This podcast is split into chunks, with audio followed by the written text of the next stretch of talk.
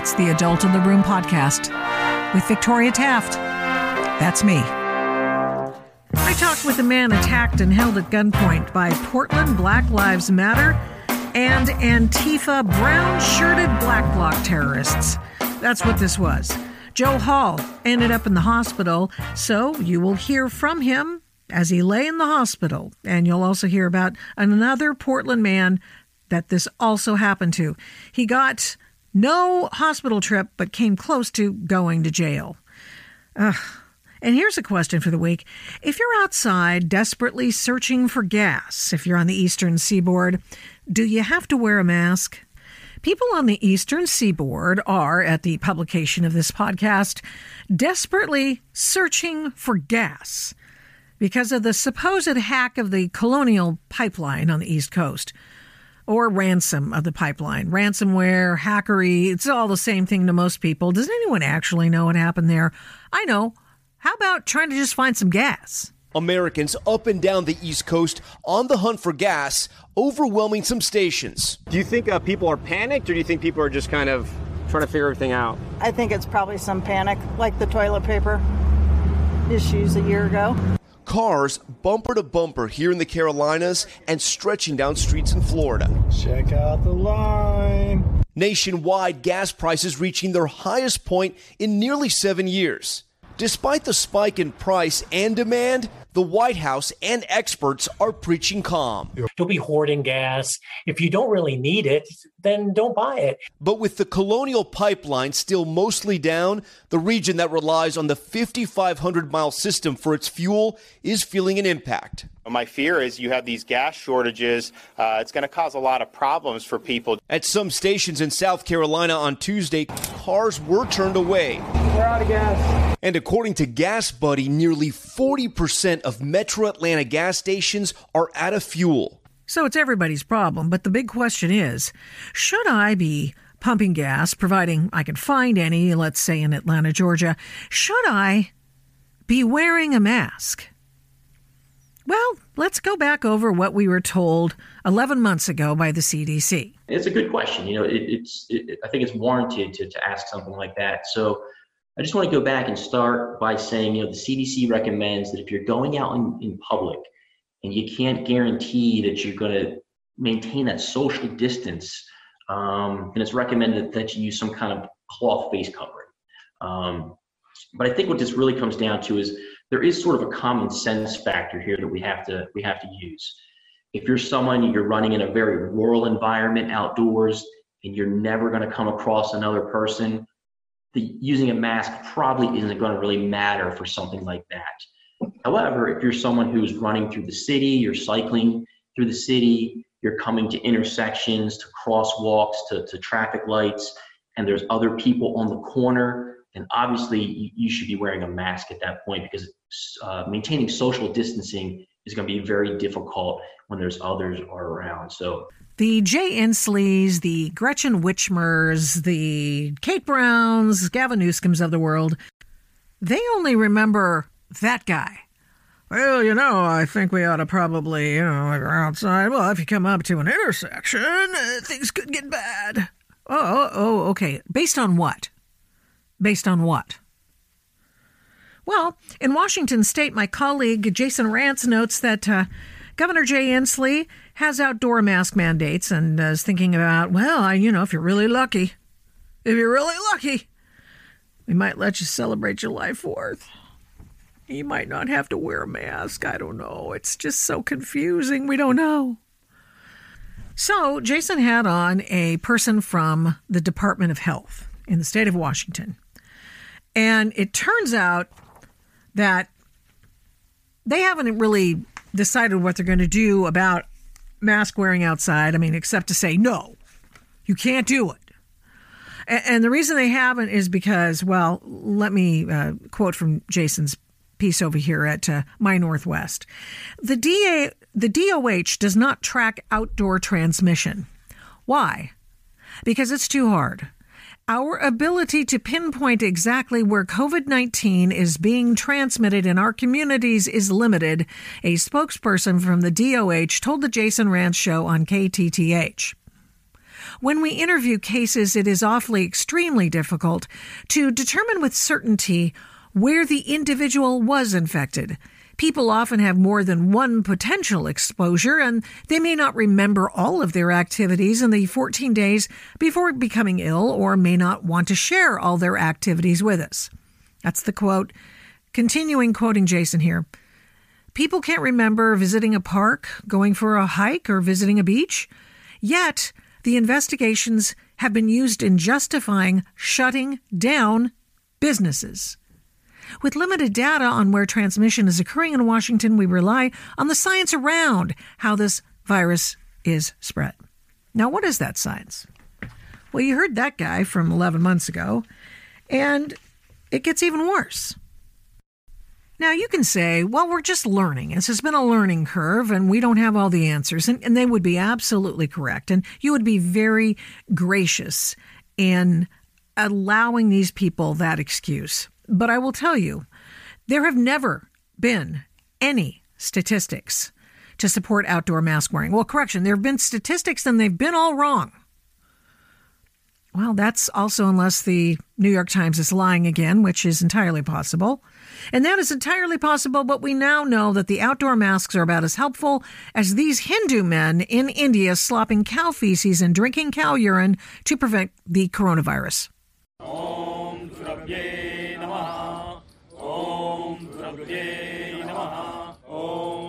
Namaha. Om Namaha. And much the same thing is going on in America, but instead of worshiping the cows as they do in India, the herd slaps on the mask and worships Dr. Fauci, he of the coronavirus funding apparatus. But I digress. Actually, that's pretty much spot on, but I digress anyway because I have this to get to. Wearing masks outside never made sense to you, right? You're always like, uh, the wind's blowing, uh, the sun's out. Uh, if there's a, a bad bug, doesn't it make sense to be, I don't know, outside and in the wind and in the, the heat of the day? You would be absolutely correct. CDC, not so much. So the CDC said, well, goodness, uh, we're just uh, going to have to pump up any numbers uh, and just tell people it's unsafe to be there. Well, why is that? Well, how did the New York Times arrive at the fact that outdoor masks are not necessary. Finally, someone in legacy media, the gray lady, decides that, well, you know what? Well, it turns out that the CDC looked at Singapore's data, saying that some people had gotten the Rona outside. Now, I'm going to quote here from the New York Times uh, CDC uh, coronavirus daily report that they do. Misleading CDC number is a headline. When the Centers for Disease Control and Prevention released uh, new guidelines last month for mask wearing, it announced that less than 10% of COVID 19 transmission was occurring outdoors.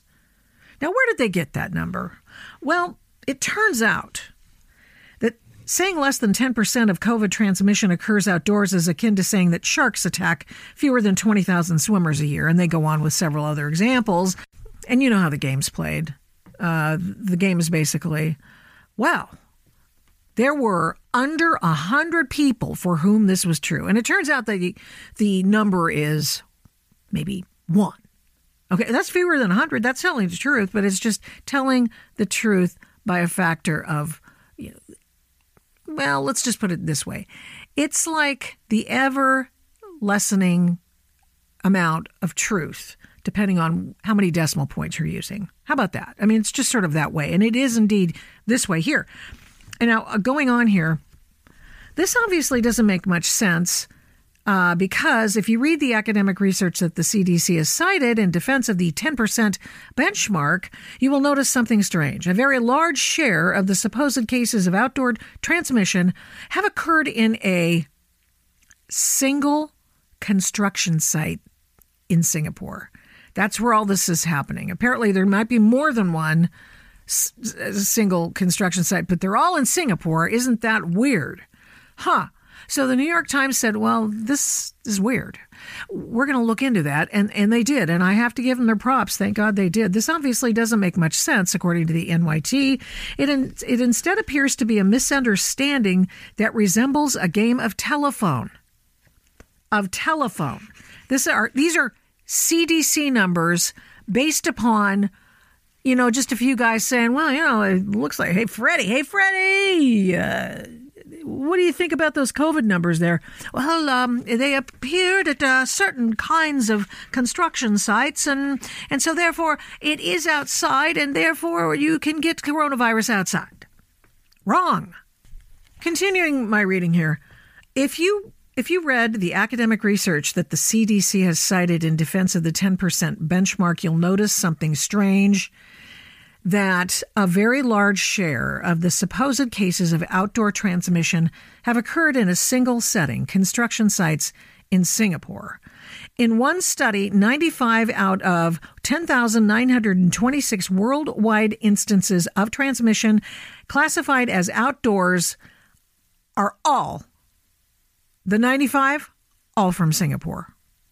So they went to check out what these construction sites look, look like, and it turns out all the walls were constructed, and essentially the transmission occurred indoors. Now, as the New York Times writes, their reporter did further reporting. He discovered reasons to think that many of the infections may have occurred indoors. Indoors.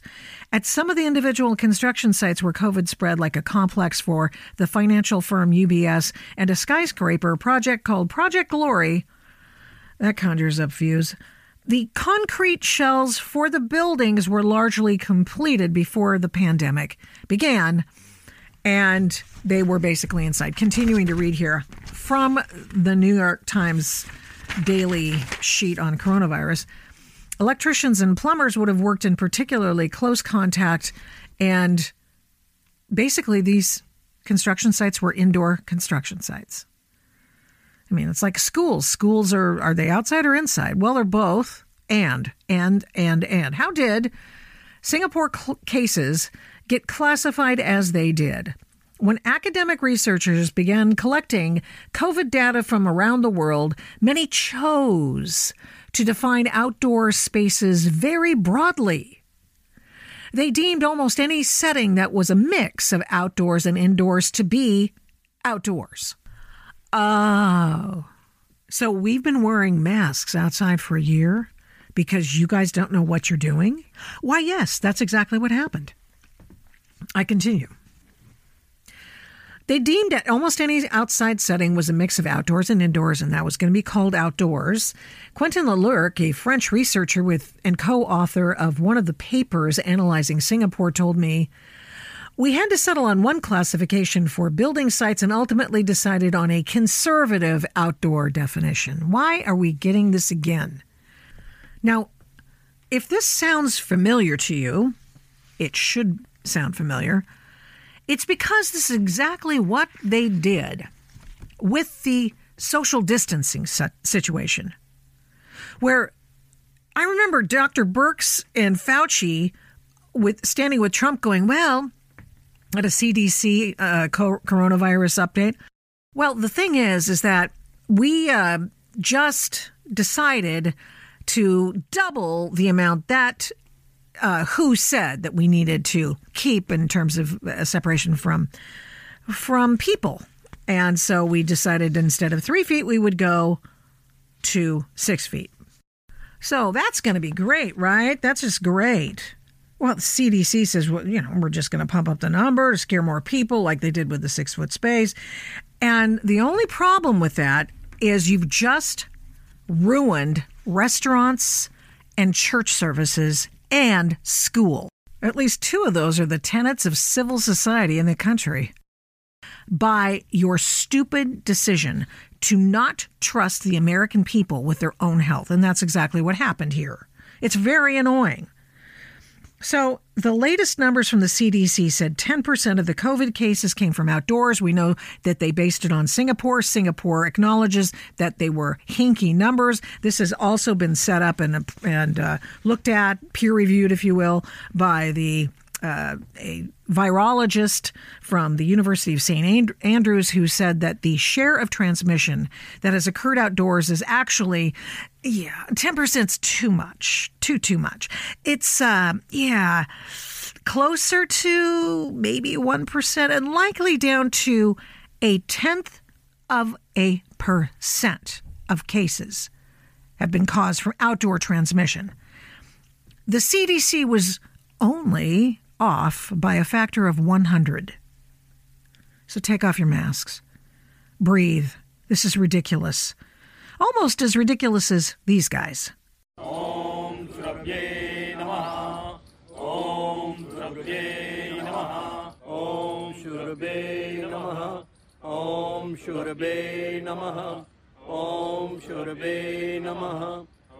Meantime, in Seattle, BLM is calling for lynching white people. Does this sound familiar? Age group 21, maybe. I can't wait black people hate. Whoa! What was that? You want to say it again? Um, yes. I can't wait until black people lynch white people. That's This is the Bellevue Police Department. We're be opening the roadway up here. That's literally racist. For your safety, please stay on the sidewalks. You're wearing dark clothing and it's hours of darkness. I want black and white people to get along. I don't know if anybody in your group that's why I would agree with that statement. That was weird. No, no, he don't. You agree with that statement? Whoa! Again, this is the Bellevue Police Department. We're going to be opening up the roadway at the intersection to traffic. Come on now. And not that you didn't know this, but not only do they not like white people, Antifa and BLM, white people and black people, they don't like America. Here they are chanting Death to America in downtown Seattle. Death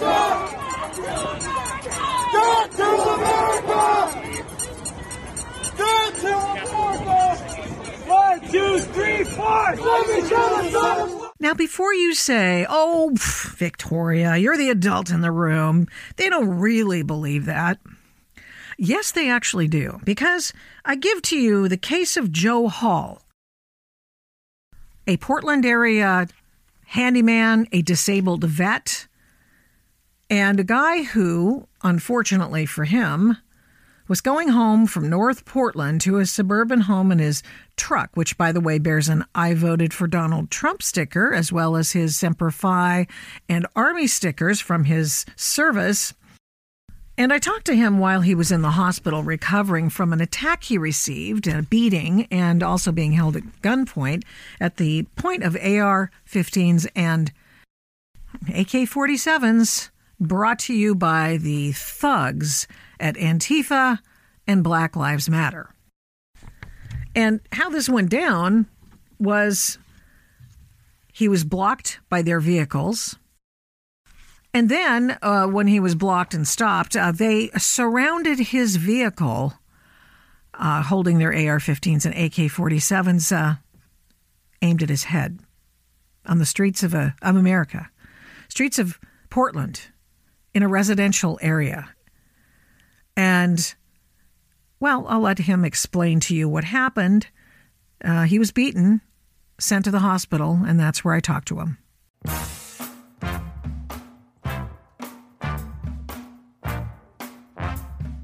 You were going to work, or you were coming back from work, actually, and you were heading back to your home in another part of Portland, area, the Portland area, suburb.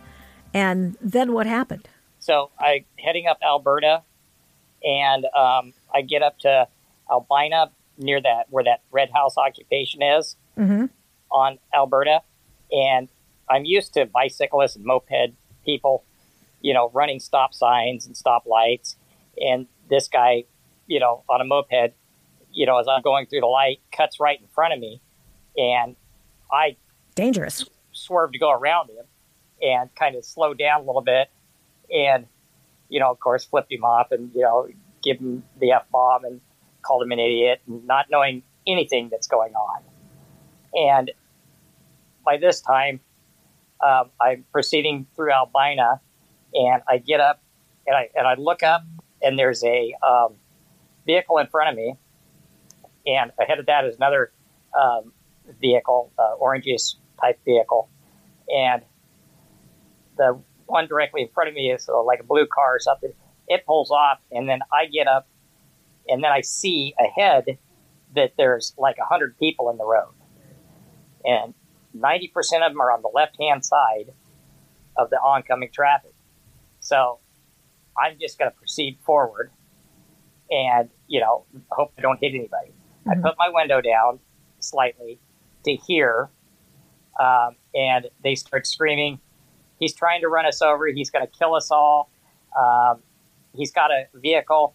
Shoot the vehicle. You know, shoot him, shoot him, shoot him. Um, he's a he's a white Nazi. Shoot him. They're calling me every name, every name in the book, and I'm just ignoring it. And somebody steps in front of my vehicle, and I stop for a brief second, and this uh, probably I would say about 400 pound um, guy, you know, black male, he starts looking at me and he, he said something about, he goes, What, you don't like gay people? and I was just like, What does that have to do with anything? Just shut your mouth. I said, I never said anything. And then he threw the N word out there. He says, Oh, he called me a, you know, Oh, over and over.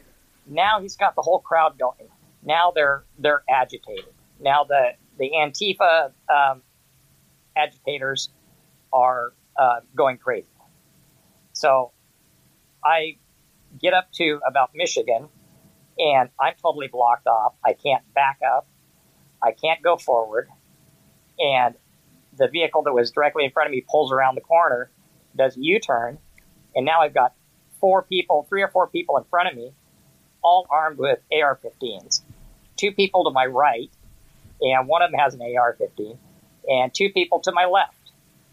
One of them has an AK-47, the other has an AR-15, and they're all pointed at me. Oh my God. So, in the 20 years that I served between the Marine Corps and the Army, that was justifiable use of deadly force. I was in fear of my life.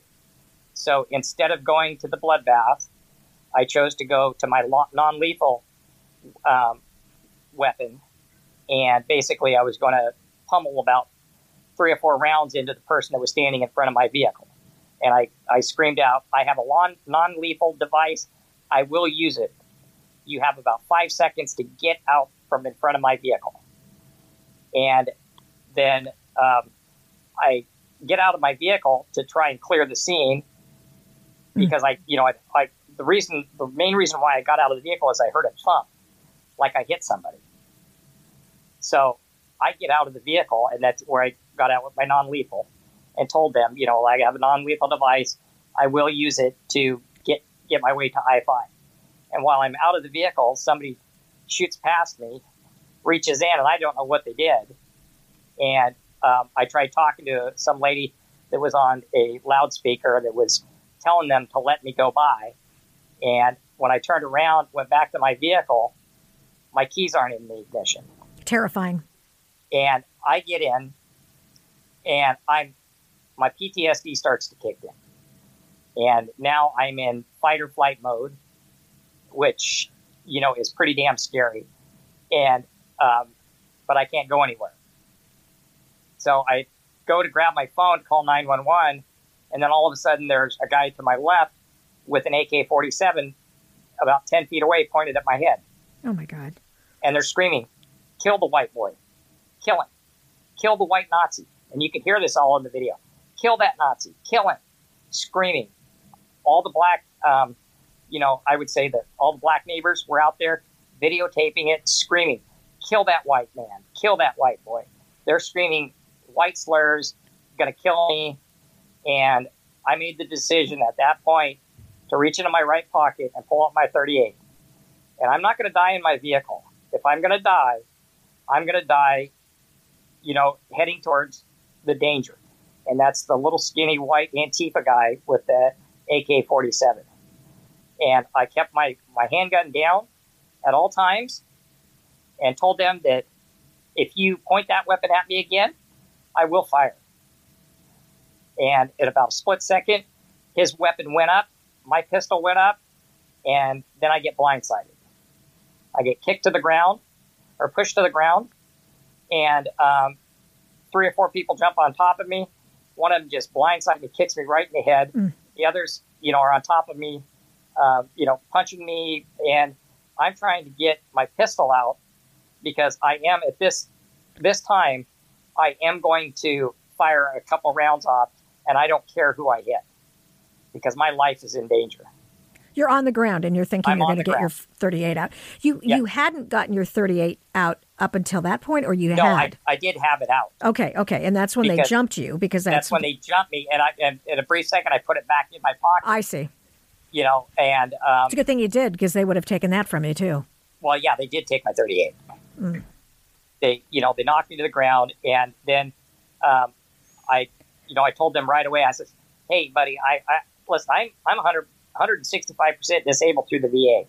I says I've got problems like you wouldn't believe. We don't care. We hope you die. We don't care. I'm a medic. There's nothing wrong with you. And I, while I'm laying on the ground, you know, the only way of getting out of there was to um, bite the inner thigh of the black guy that was um, sitting on top of me. He had a George, George Floyd restraint to my neck. And I bit as hard as I could until I tasted something. So he's got a pretty good mark on his leg. Wait a minute. He did the knee to your neck. Yep. Yep. What what did he say when he did that? Oh, uh, the the comments that were coming from all around. I don't know if it was him or not, but it was, "Oh, we'll kill you, white boy." All I heard was, "Kill this white boy, kill this white boy," and then the Antifa, a little skinny 21, 22 year old agitators, they were yelling and screaming, and you know, just telling me, you know, that you know we're going to kill him, and then the neighbors all joined in with "Kill this white boy." Nobody called the police until I get back to my vehicle. How'd you get And up? what- what's that? How did you get up? I adrenaline. I got myself up. I, I crawled over to the um, the tow hitch of my truck and was able to get up. And I went back into my truck and to grab my phone. And I'm looking for my 357, which I normally carry in the console, or my uh, 40 Smith and Wesson, which is in a, a belly strap holster, and it's usually in my truck. And I can't find anything. So I'm dialing 911 and it takes me about a minute, minute and a half to get somebody from 911 on. You know, they go through their little spiel, and I told them what's going on. I can barely talk, and barely breathe, and um, they're yelling and screaming at me how there's nothing wrong with me. Get out of here. I can't get out of here because I have no keys. Well, we took your keys, we took your guns, we're not giving them back. And so when I'm on the phone with 911, they basically played it off as a, well, we're not going to send officers out because we don't we don't deal with these uh, these protests like this. We stand back and watch. And I says, well, I'm severely injured. Well, we'll send you an ambulance. And at that point, I told the, a lot of choice words to the dispatcher. Everything from I don't give a flying, you know, f what what you're saying. You know, you get somebody out here because I'm injured. And I says, if I can find my other weapon in my truck, I says, the first person that walks up with a weapon, I'm going to shoot him right between the eyes. At that point, that's when they decided to send um, send out police. And And now you're doing this I'm- interview from the hospital. Uh, yes, and I was in the back of the ambulance. While I was in back of the ambulance, the first officer that showed up, um, straight out of the academy, and just you know, uh, I could tell he's, you know, agitated and he's, you know, overwhelmed. This is his first case and first investigation, and the first question he asked me was, "What did you do to agitate him?" And I got so pissed. I called him every name in the book and told him to get the F out of this ambulance. I don't want him in here. I don't even want to talk to you. I says, I know protocol. I want to speak to somebody senior. I want to speak to a sergeant, a lieutenant, somebody other than you. Well, I'm the only one. I the, finally the paramedics told him to leave, and then they brought me to the hospital. And now, here we sit. Where's your truck? Um, it's at my house right now. Did they take anything else out of your truck besides Um, all your I guns and your keys? able- I- how'd you get my- your wait, wait, wait? How'd you move the truck? What happened? my girlfriend i called i called my uh, girlfriend uh, with my extra set of keys, and um, she was able to come out uh, with a friend, and uh, we only have one vehicle, so a friend immediately picked her up uh, down the street and headed straight out here. I mean, they were threatening to tow my vehicle because I was in the way of the marchers. Who said that? The the the, the cop.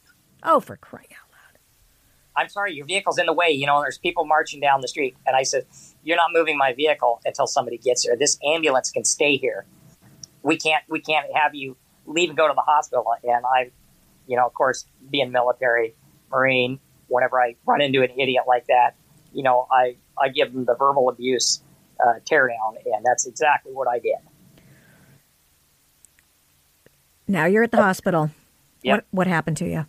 I've got um, a fractured uh, clavicle, um, dislocated shoulder, torn ligaments in my shoulder, or tendons, or whatever they are, three, four, five broken ribs, three on my left, two on my right, two refractured vertebrae in the middle of my back, and two on my lower back, and a collapsed, partially collapsed left lung, and a uh, eye, you know, severely bruised over eye with a. They haven't done an eye test yet, but a possible torn retina. Oh, great.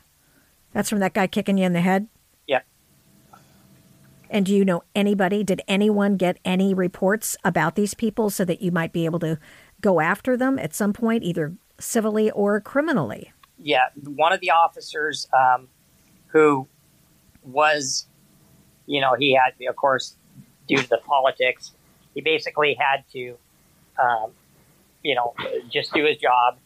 And a video, that video popped up, and he, I told him my story first, and of course, you know, he says he's used to, you know, two different stories or whatnot, and he said my story pretty much ninety percent matched up with with the um, the video. And he said, "You could have shot that guy legally. You could have shot that guy legally. You could have shot that guy legally, and this guy to the right." But you didn't because But I did. you live in Portland and you knew about Mike Strickland, didn't you? Yep, that's exactly why I put the weapon back in my pocket and tried walking away. They were in the process of destroying my, my truck. And I'm still fully expecting um, them to file charges against me because this uh, video has popped up on YouTube and there's 30 some thousand. I'm already, my, my son who's monitoring it, already getting death threats, already getting, um, you know, these Antifa, um, BLM agitators. They're stating that they know where I live and they'll take care of it. So, Well, what's your message to the mayor? the mayor, well, Mr. Mayor, he's a complete, you know, you know, uh, backstepping and letting this, this, uh, you know, stuff go by. It's a podcast. You can swear if you want. okay, you know, I mean, he's a fucking idiot for allowing this shit to happen one sided. And this is all one sided. All they want to do is satisfy the BLM crowd and take me as a white guy. And now I'm the problem. I'm the, the problem that exists when I was assaulted by uh, members of this, this so called peaceful walk that were destroying vehicles. And, you know, while I'm sitting there, you know, lying in pain, nobody calling, nobody helping out to me, and not being able to get cops out there, I could have I could have ended up with a bullet in my head. And do you think there was going to be a, a fucking investigation over that? No. You know why? Because I'm a white country boy who people are already calling a racist, and they do not understand the mentality of me. They do not understand my ethics. They do not understand um, anything other than what they paste on me. And they they're, they're going to their go-to card. They pulled the race card out right away. And just last week, I did probably about four hundred dollars worth of work to um, to uh, homeowners right next to our property that I, I, I work at. Um, all free work. They couldn't afford a disabled lady and um, another lady couldn't afford work. to have a handyman to come out and fix stuff. I did it for free because that's the type of person I am. I didn't I didn't call skin color into anything. I didn't look at, you know, you know how much money you're worth or if you could pay your bill. I did the job. And to be called homophobic and racist and you know all of these things that I'm being accused of now, they they have no idea of my background and my upbringing and my service in the military and serving with you know with thousands of people of all race, creed, colors, and origin and sexual preference or whatever. There's only one color whenever you're in uniform, and that's green. That's all we look at is the color green. And now this has turned into a black, white, and racial issue. And I'm smack dab in the middle of it. Um, I'm going to have to shut my business down, change my business name. I canceled um, close to a thousand dollars worth of work today Mm. and tomorrow because I am in the hospital. I do 90% of my work by myself. I keep my costs down for my customers. I don't have very much overhead, but yet I'm, you know, the the the cancel culture and these Antifa morons, they're out there to to get me, and they're gonna they're gonna attempt to you know to ruin my life. You know, and I'm the re- the only reason why I'm doing this right now is because when I get out of here tomorrow or the next day, I'm going to be in um, I'm going to be in you know quarantine or mode zone. I'm just not going to be associating with anybody Yeah. for a few days. It was a race crime against you. Yes, it was a bias crime against me, and I Driving while white. Yep, driving white, exactly. And being told that I'm not allowed to be in that neighborhood because I'm not black, and I've been working in that neighborhood for over 10 years,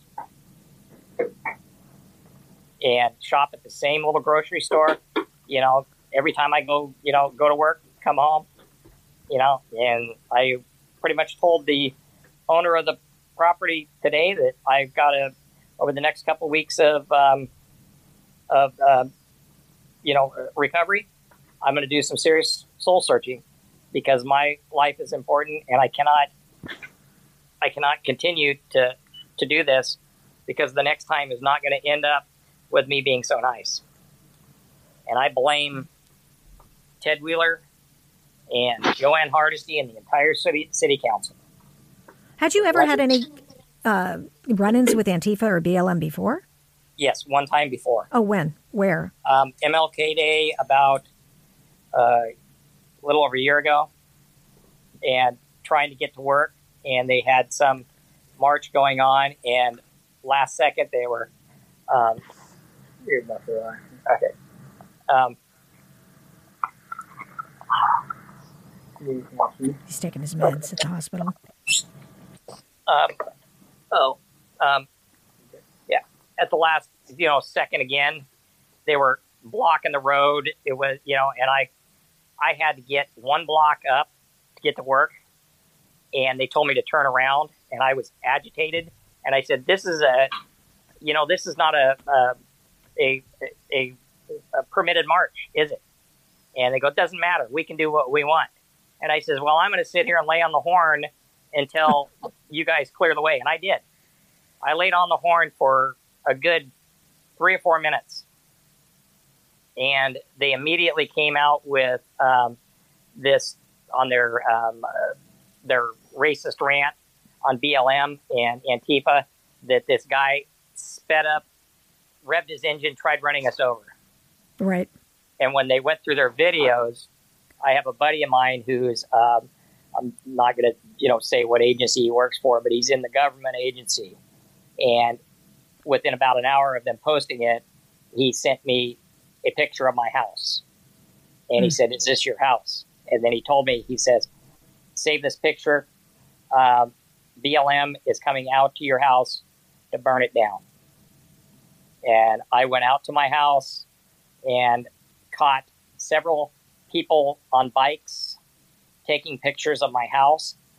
And I called 911 and just told them in Columbia County, yeah, we got a bunch of people out here riding around with uh, weapons and threatening people. Guess what? Columbia County responds. They came out and their vehicles were all parked by a fire hydrant, so their their vehicles were all impounded and towed, three of them. What a shame. So, you know, and and Did you ever ID those guys? no, I, I got license plates on them. Good. And for the last last uh, two months, I've had um, several vehicles come down my street. I live on a dead end street, Oh. and um, they come down and they sit in front of my house. And all my neighbors, we all have video cameras. We all talk to each other.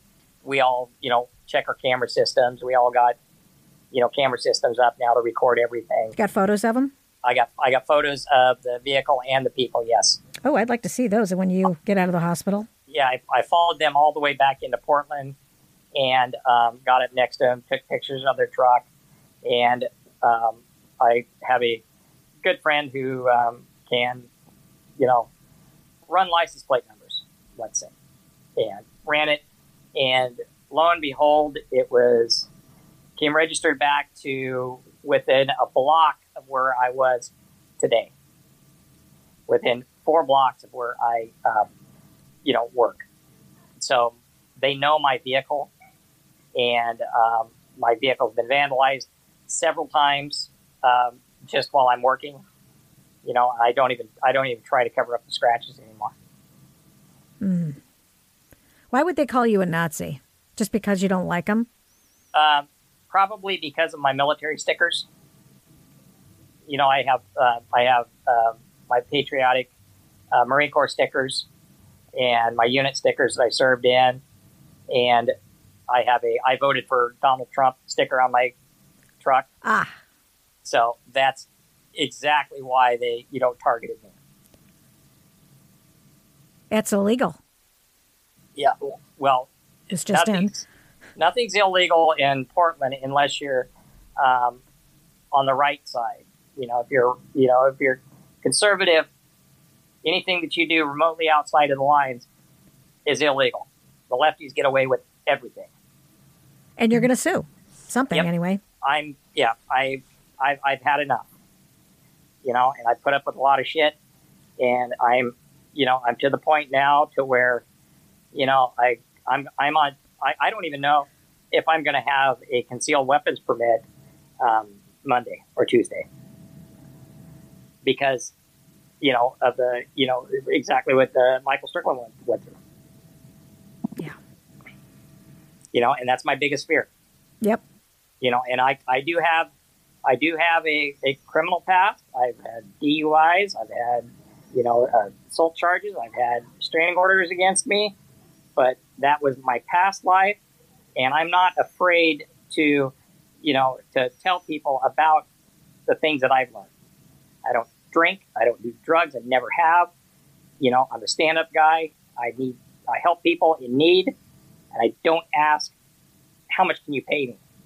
I help them. I mean, if I were to go back over the last 10 years and pulled every dollar worth of work and every dollar that I've lent to people in need, we're talking close to $100,000. Mm. That's the type of person that I am. Joe, have a speedy recovery, and I'll be in touch. And um, like I said, you never know. You might get Yep. yourself a good attorney. Yeah. Thank you. And Hall's case reminded me of another case in Portland, oh, a few years ago. It was the case of Mark Dickerson. He was a guy trying to get to court on Halloween in 2018. Similar situation. Went through the light, and all of a sudden, there were the Black Lives Matter protesters in the middle of the street. So they let him pass through a little bit, but he was going six miles an hour. And one guy decided that, yeah, I'm not going to get hurt. I'm just going to back into his truck. And he did it on purpose. And it was caught, thankfully, on his dash cam. But what this man went through, you don't wish it on anyone. Similar situation. Listen up. So, Mark Dickerson, thank you so much for coming on the Adult in the Room podcast with Victoria Taft. And of course, we've spoken before, and I have to believe that the uh, happenings in North Portland on Cinco de Mayo made you have a little bit of deja vu. Yeah, they really did. I, I as soon as I saw it, it was uh, almost exactly what happened to me, um, except for this guy. He got out of his truck. And what's funny about that is during my deposition with the city, she she asked me, the city attorney asked me, "Well, did you think about stopping and getting out?" I said, "Stopping and getting out for what? What what would be the end result of that?" And she didn't have any answer to that. Um, I mean, once people start attacking your truck, you know, once you put your body out there, who knows what they'll do to you? Well, I think we know that they'll put people in the hospital. They Yeah. they tried to do that to Mike Strickland. They tried to do, and they succeeded in doing that to this latest guy, Joe uh, Hall, and he is in a very bad way. Uh, I saw that his uh, interview in the hospital. I, I I just can't believe that. I don't know. It's bizarre what's going on with the city.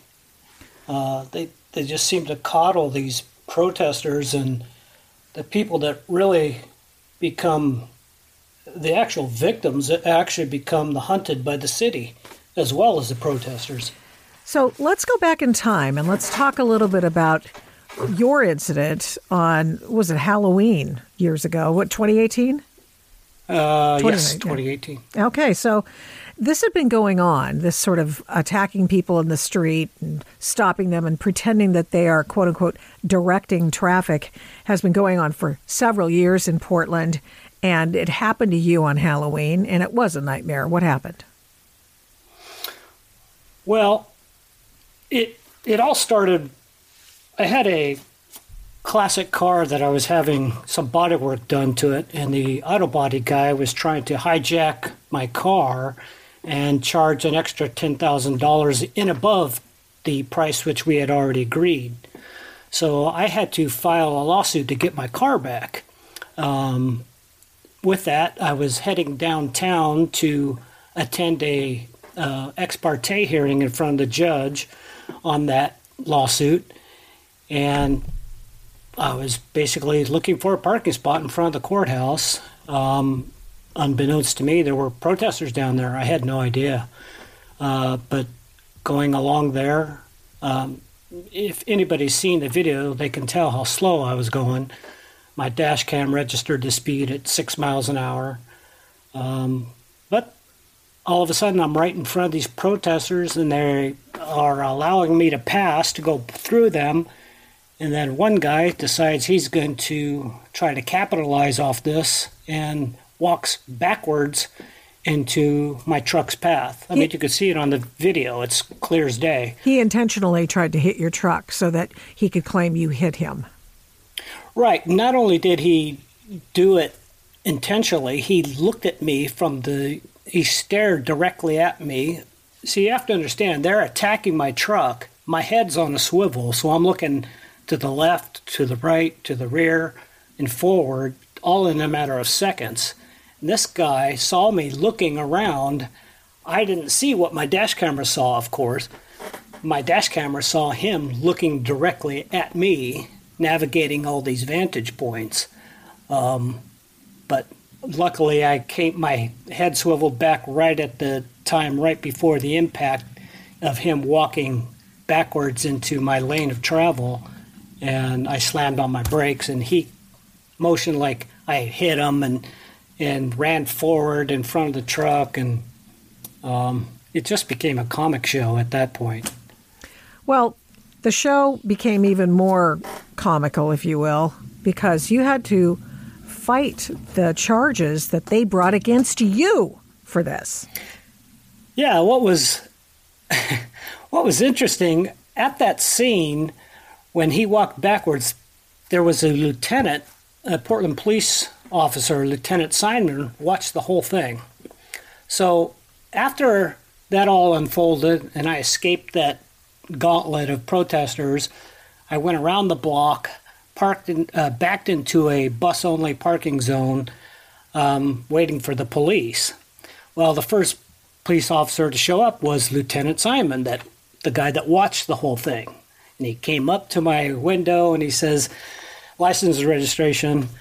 And second thing he said was, I understand the frustration. And I said, I, I'm not trying to do anything. I'm just trying to park my truck. I'm just trying to go to court. He goes, I know, I know. I said, he jumped right in front of me. He goes, I know. He goes, I'm not super excited. If I was super excited, you'd be in handcuffs, but I'm not super excited. And oh, we should um, be so he says- thankful for him not to be Oh, too I super was. I was, excited. uh, yeah, because he said he he said he saw it all, and I said, "Oh, good." Um, so I thought, okay, ev- everything's going to be okay, and and um, he says you're not under arrest, you're just detained at this point. and I said, "Ah, that's fine. I totally understand." Um, and then after that, a second police officer came that was radioed in. He already answered the radio call or something. Somehow he ended up at alongside Lieutenant Simon. So he walked up to the driver's side, started talking with Lieutenant Simon. Lieutenant Simon and he walked back towards the rear of my truck and says, He's not under arrest. This was Lieutenant Simon's instruction to the lower officer. Said that he's not under arrest. Um, and then Lieutenant Simon takes off.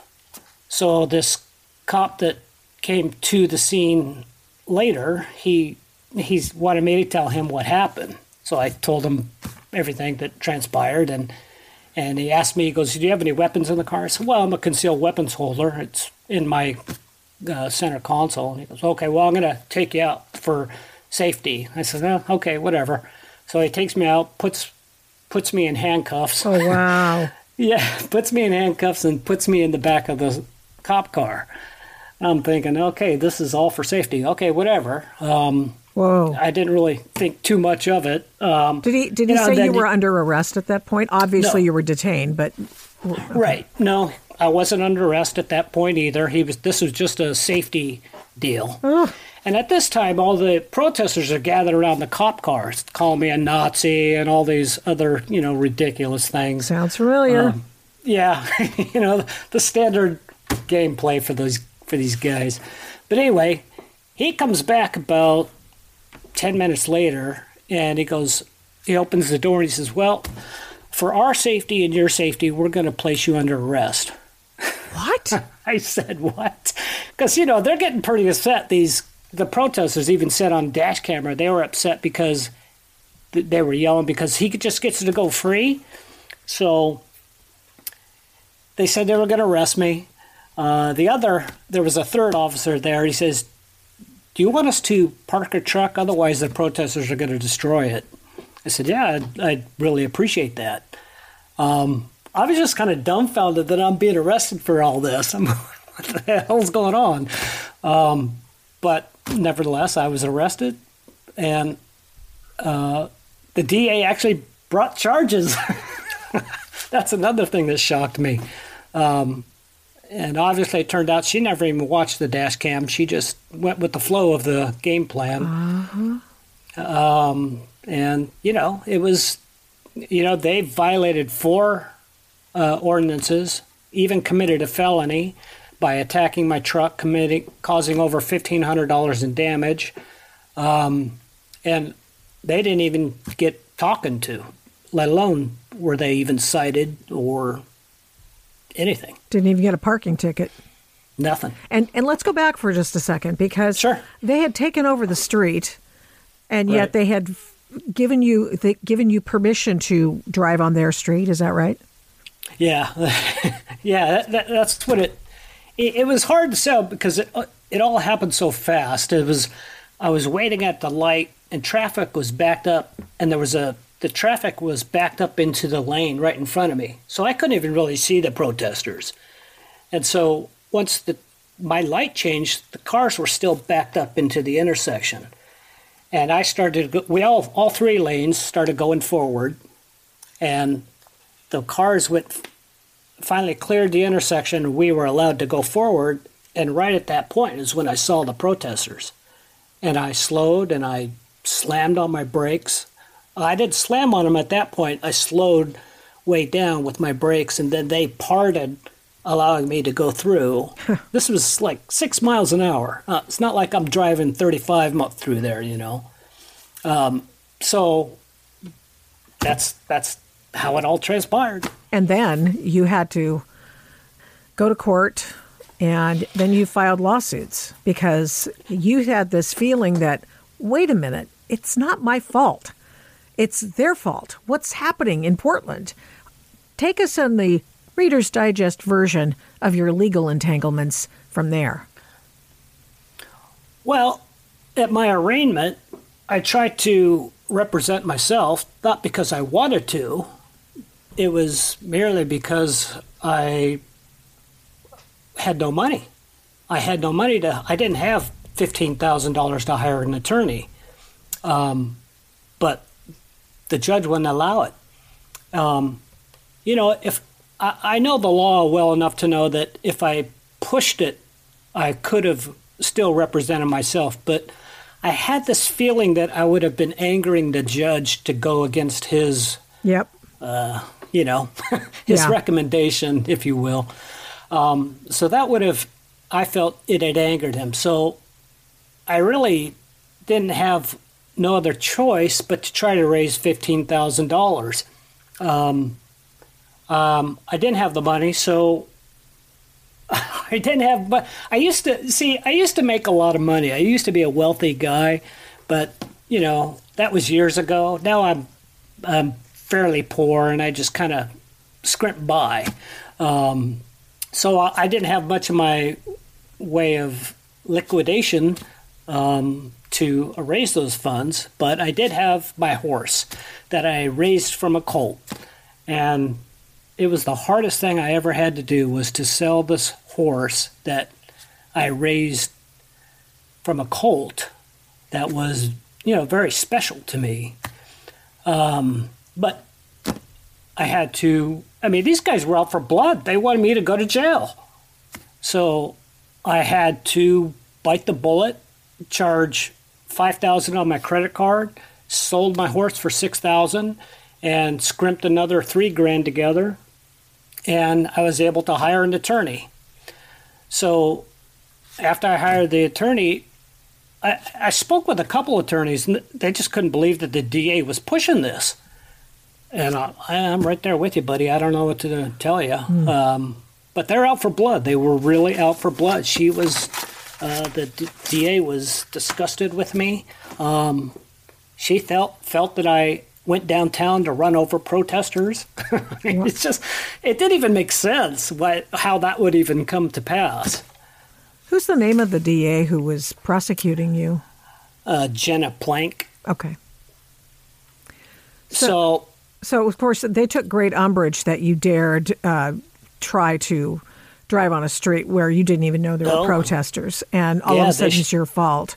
Uh, but this was an MO. They should have been quite up to speed on what was going on in the streets of Portland. After all, it was happening in front of their office for the most part. It's pretty ridiculous. Well, that's the the part that really bothered me was that there was only twenty protesters there, and there were about five or six cops down there, and they couldn't handle these. You know, they're these kind of these guys are generally kind of weak, if you will, um, but they they're they're brazen, and they'll they use their numbers to affect their control of of others. Mm-hmm. Um, but yeah, it was uh, it was just a bizarre thing that I had to defend myself over something that I had no control over, that they instigated themselves, and the cops facilitated it because they stood by and watched. And what was the And it- result in criminal court? Uh, the case was dropped. Charges were dropped. How'd you get that? Well, they were ready to go. The DA was begged this guy to come down and testify against me. This this guy, this that I supposedly hit, right? They she begged him to come down, and so here we are at the day of my trial. She had offered me plea deals and all this. I said, I'm not pleading to anything. I didn't do anything wrong. Um, but so they they pushed it all the way through. Uh, here we are in the courtroom. The guy's there with the DA, and uh, they're ready to go. Well, we wheel in this uh, video screen, and we cue up my dash cam, and they saw this. and the DA goes over to my attorney and says, Why haven't I seen this before? And unbelievable. They confiscated it. She had it. She had possession of it, but she apparently never watched it. Um, but as soon as they saw that, as soon as the this Arthur A. Dudley saw it, um, he made this excuse that, well, I can't be here for the trial. And so he asked the judge if uh, he could postpone his his testimony or whatever he was trying to do. It was odd because the, the court provides daycare. He said that he couldn't stay because he needed to watch his children, um, which was odd because the court provides daycare for that very purpose. Um, but basically, he bailed. Um, and he, the trial was getting going, and he, ah, you know, I really, ah, just yeah, don't. Oh gosh, gee, look at the time. And so he bails out because he knows Right. that that video is going to indict him, if you will. Exactly. Exactly. I mean, and for I mean, think think about this. Have you ever seen some guy walk backwards, not forwards, backwards into the path of a vehicle intentionally? I mean, it was just you couldn't make this stuff up. well, he knew he wasn't going to get hurt because it was you were going like Right. 0.0 in six miles an Right. hour, which was essentially, you know, walking. Well, he speed. went and filed. He h- hired a a uh, defense or a I can't remember some kind of attorney, plaintiff's attorney, he- trial attorney. Yeah, he went and hired himself a civil rights attorney, and he sued my insurance company. Ah. Um, For what losses exactly? yeah, they, he wanted to know my insurance. I said, I'm not giving you my insurance because I know the scam, buddy. Um, but my insurance, he finally found out who my insurance company was, and he, my insurance company, the, the reps on the phone to me laughed when they watched the video. They said, This guy was looking right at you. I said, I know. but they wrote him a letter and said, Your case is denied. Your, your client caused this entire incident by walking into the path. So, Fabulous. yeah, that was good. Fabulous. But- and and this guy was at that particular protest that day, taking over the streets and chasing cars because Yeah. of his what was it, his brother or his cousin that had died at the hands of police or died in some supposedly nefarious activity from or, or which from which he was you know, totally you know totally uh, Yeah, he free was. Uh, and he was uh, you know innocent and right. He was running around shooting people with his gun. So, you know, Is it- cops come across this guy with a gun. What do you expect's going to happen, you know? What what was the name of his cousin? It wasn't that Brett Kimber, Um, Kimberlin guy, was it? No, I can't remember the guy's name. Um, I'm not sure what it was. Just curious. Yeah. Uh, but yeah, that their whole prem- their whole story was that the cops shot an innocent man. Like typical, anytime anybody gets shot nowadays, it's it's never their fault. It's always the cops' fault, which is usually not the case. It's usually the the perp's fault. It's not the cops' fault generally. So, and that's the case here. But they were adamant that day that it was the cops' fault and they were going to wreak their havoc any way they could on whoever comes by, and I happened to come by.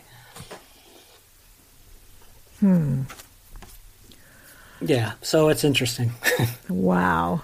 Okay, so just to wrap up, then you ultimately filed a lawsuit against the city and other entities because of this. So, what did you do? Well, I, f- I filed a civil rights lawsuit in United States District Court, um, and it's still ongoing. It's uh, Oh, it is. Oh, okay. Yeah, it's there's been so many delays you wouldn't believe it. Um, but Uh, it's still going. It should be wrapped up, I think, within a couple months to find out whether or not I even get this t- to a trial. Um, everybody's trying to prevent this videotape from being seen, so they've they've moved to not go forward to uphold a summary judgment and you know never have to face the light of the day. But hopefully, if the judges are reasonable, they will see that there's questions of material fact and they will allow it to go to trial. Uh, that seems odd. I mean, clearly that videotape is what saved your bacon, didn't it? It did. It did. Otherwise, I probably would be in jail right now. Dash cams, you're a big fan. It is. yeah, it is. That's for sure. And has it obviously, uh, what kind of impact has this had on your trust of the rule of law? Well, you know, I've always been, I, I've always believed in the rule of law. Um, and I always thought that generally things get handled correctly um, when it comes to the legal um, realm. But, you know, it's it's that's not the case. It, I mean, I'm proof positive of that. It's today. It's it's uh, coddle the protesters, coddle the violent, you know, rioters, um, and penalize a citizen if they get in their way. And I don't know who's to blame for that. I don't. I, I guess everybody bears some responsibility, whether it's the police, the mayor, the city council, the DAs. Uh, but when you have DAs letting perps out of jail for trying to burn police buildings down, you know there's something wrong. Mm-hmm. Um, it, it's it's odd to me. I've never I never really thought the rule of law worked that way, but you can see this this I don't know what you even call it, but it's just a a decay of the rule of law. Um, I, I don't know what the answer is to it, to it all, but something needs to change. Um, and then the media, they said I plowed through protesters. One BDS uh, organization said that I, uh, they said that I ignored the police and I was so hell bent on mowing down protesters that that's the path I, I ignored the police and went down and mowed them down. Um, another uh, bike Portland, Jonathan Moss wrote that I I felt that I I'm I get I'm deserving of mowing down protesters, and I felt it's justified. You're privileged. We're all, yeah. he says older white men feel privileged um, that they've been wronged in society and, and feel it's okay to mow down protesters. Um, where all this came from, I have no idea. This is all from one guy stepping, walking backwards into the path of my truck. Astonishing. I mean, who who walks backwards into the path of a three quarter ton truck is it just blows me away.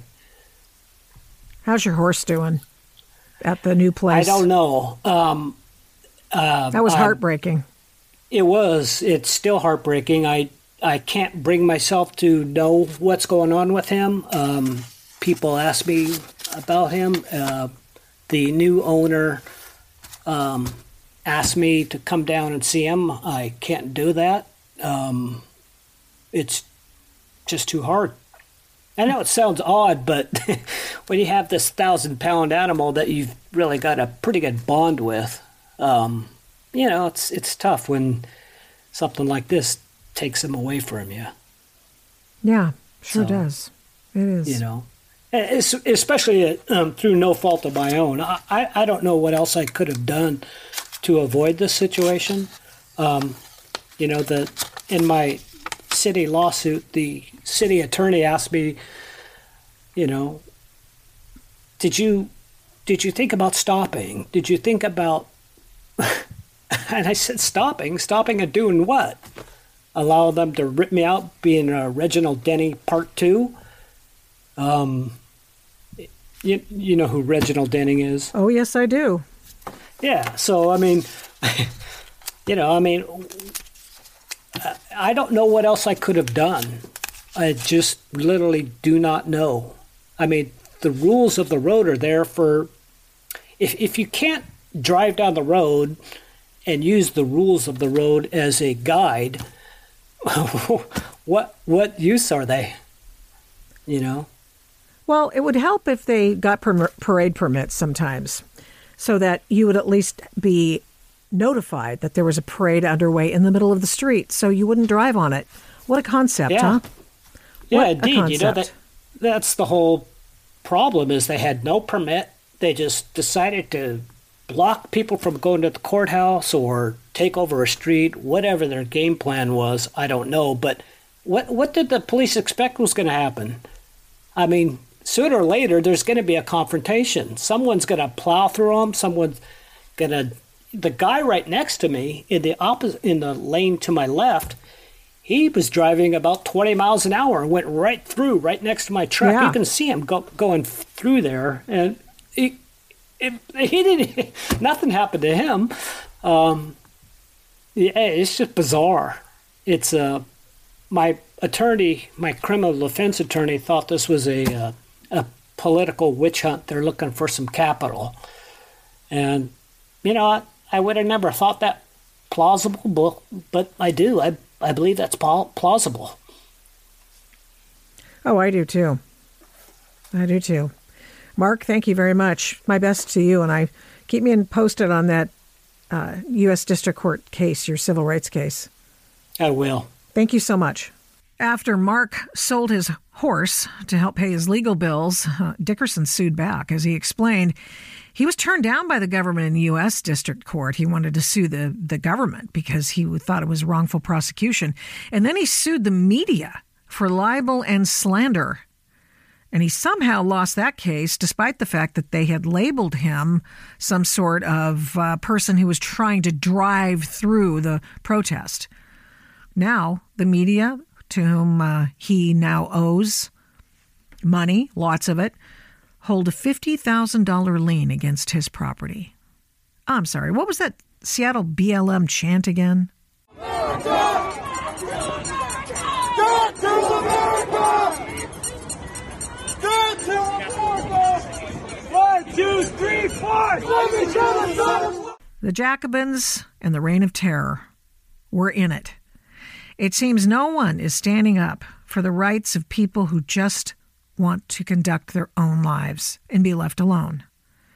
These stories aren't over, and I'll follow them. Thanks for listening to this episode of the Adult in the Room podcast. To keep the programs you like to listen to, please rate this podcast with a fantastic five stars on your Apple Podcast app every time you listen. And give me a great review. Plus, of course, subscribe to the podcast.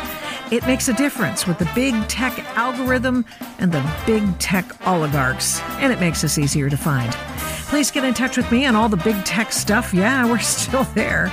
Using the names Victoria Taft or the Adult in the Room podcast on MeWe, Parler, Minds, Facebook, Twitter, and Instagram.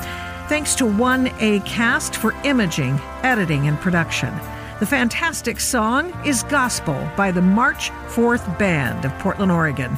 Music for Antifa versus Mike Strickland is Ride or Die by Raps by RC. The Adult in the Room podcast is also a production of Flamingo Road Studios. Remember, head up, heart out, and strive to be the adult in the room. Till next time, mischief managed.